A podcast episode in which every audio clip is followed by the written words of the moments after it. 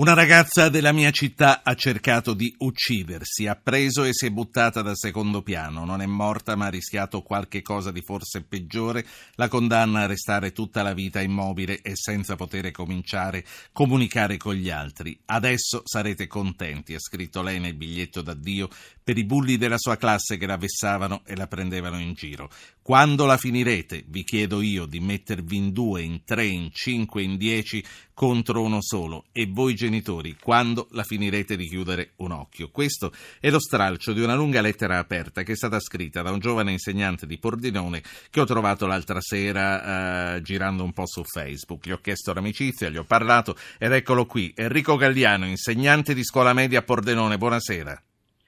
Buonasera, buonasera. Sempre, sempre, scuola media la tua, ma uh, non è la stessa della ragazza che ha tentato il suicidio? No, eh? io sono, sono, in periferia, sono a Pravis Domini, lontano dal centro, la cosa è avvenuta proprio in una scuola del centro. Hai notizie innanzitutto, ma non vogliamo parlare di lei, hai notizie comunque di come sta?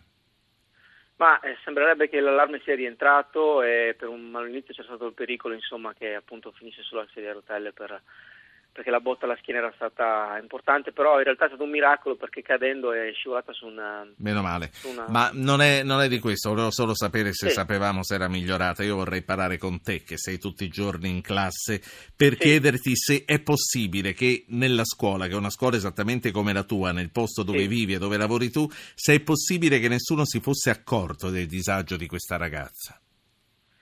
No, io non credo che sia possibile perché quando accadono cose come queste gli indicatori, le, le avvisaglie ci sono sempre. Poi in certi casi sono più visibili, in certi casi meno, ma eh, io ho letto, insomma, mi sono un po' informato sulla faccenda, la ragazza era stata molto assente da scuola e già questo è il, è il primissimo indicatore, quando una ragazza o un ragazzo non vuole più venire a scuola è già lì che si deve accendere il campanello di allarme. Quindi un campanello molto... sia per i genitori sia per voi insegnanti. Certo, certo, io nella mia lettera che ho scritto in 5 minuti davvero la sera che è successo ehm, non... è stato uno sfogo molto così eh, buttato lì, sentito. Poi dopo, subito dopo, il giorno dopo ho scritto un'altra cosa in cui rimarcavo anche la responsabilità di noi insegnanti certo. perché ritengo che non si possa assolutamente assumere la responsabilità solo a, ai genitori. O... Tu che cosa fai quando ti accorgi che qualche cosa non va in classe? Tu come affronti la situazione? Allora, bisogna dire che queste cose, questi, questi allarmi arrivano spessissimo, nel senso che accade molto spesso che i ragazzi ti vengano a dire che vengono presi in giro, che vengono eh, sono vittime di scherzi, eccetera. E, e, diciamo e questa è una cosa positiva perché di solito ci si vergogna, quindi si evita di dirlo. Esatto, esatto. Quindi il pericolo è proprio quando non ti arriva l'informazione, no? E lei lì devi un po' essere Sherlock Holmes, essere molto osservatore e io non voglio dire di essere il migliore del mondo in questo, anzi, dico solo che eh, capita anche a noi che ci sfuggano le cose. Eh, io personalmente, soprattutto a maggior ragione da quando è accaduto il fatto, ho messo una, un'attenzione in più e mh, tutti, c'è tutto un protocollo che ogni scuola deve seguire per denunciare quando... Ma eh, un episodio, senza fare nomi per carità, un eh. episodio che ti è capitato, ci sarà stato forse, sai, perché con gli esempi si capisce un po' meglio. Allora, cosa, cosa, ho fatto io quando è capitato? È una cosa molto recente, perché anche oggi ho avuto un incontro con i genitori e bisogna contattare la psicologa o lo psicologo insomma in, in servizio all'ambito sociosanitario del, della tua zona, eh, il quale si presenta lì, e con lui si concorda una strategia sulla base insomma, delle informazioni che si hanno. La prima cosa da fare è chiamare i genitori informarli di quello che accade e se poi dovesse essere, una, dovesse essere fenomeni di una gravità lo, insomma, lo richiede, si può anche pensare a passare ai servizi sociali o addirittura se si hanno prove che eh, si è in qualche modo violata la legge si può proprio anche denunciare. Del resto dobbiamo mai dimenticare. Certo, perché il bullismo in quanto tale non è una fattispecie di reato, ma il bullo compie molti reati, tra l'altro. Sì, non dobbiamo mai dimenticarci che noi siamo pubblici ufficiali, eh? cioè, noi quando accadono queste cose non possiamo girarci dall'altra parte, noi abbiamo l'obbligo di denunciarle, anche se a volte ci costa magari la fiducia del ragazzo che se l'è venuto a confessare in segreto così e non certo, no, non lo dica a nessuno.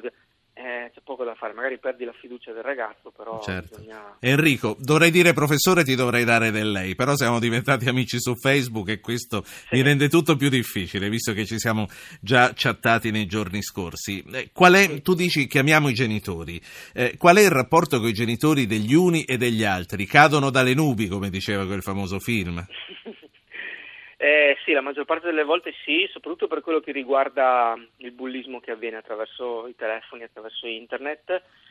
Lì, infatti, nella lettera che ho scritto ho fatto chiaro riferimento a questo, che mi, mi trovo di fronte a moltissimi genitori che non hanno nemmeno idea di come funzioni, per esempio, un social network, come funzioni Facebook o Instagram, no? Non sanno che esiste Snapchat, questa, questa chat nella quale poi i messaggi si autocancellano in pochissimi secondi ed è preoccupante perché quella lì è un'arma, no? Non è, non è più come una volta. Cioè, ci puoi fare tantissime cose belle con un telefono, ma è anche un, potenzialmente un'arma e nelle mani di un ragazzino di 11-12 anni può diventare veramente pericoloso, soprattutto appunto se sono in 3, 4, 5, 10 che si mettono contro uno, perché poi quello, quel ragazzo lì eh, non verrà più a scuola e, e non, insomma, lì è un aspetto molto importante perché molti mi hanno criticato no, per quello che ho detto nella lettera dicendo che questi eh, ragazzi insomma di qua e di là io credo che ehm, il, il, riferimento della critica era il passato è sempre successo ma è solo adesso che sembra quasi che sia una cosa io non credo che sia sempre successo perché solo in questi ultimi anni che sono apparse queste nuove tecnologie che hanno cambiato radicalmente sì. il modo anche di essere bulli Mentre una volta ti potevi nascondere in camera e chiudere il bullo fuori dalla stanza, oggi non lo puoi più fare, oggi certo. ti segue anche dentro. Oggi no? devi, devi, pensare di buttare via il telefonino e tutto il resto se, se ti vuoi isolare, ma come si fa? Eh, no, Enrico, no, è impossibile. Enrico Gagliano, grazie per questa chiacchierata. Io sera dopo sera è un argomento che mi sta molto a cuore. Sera sì. dopo sera cerco di approfondire con voi che siete nella scuola perché credo che ogni testimonianza in più possa servire ai genitori e agli insegnanti per rendere più facile la vita dei nostri ragazzi che saranno i futuri uomini e saranno le future donne. Queste sono ferite che si portano dietro per tutta la vita, nel bene e nel male, perché si può crescere a propria volta poi come adulti arroganti, anche quando si è stati vittime. Enrico Galliano, sì. insegnante di scuola media a Pordenone, grazie sì. per essere eh, intervenuto a Zapping.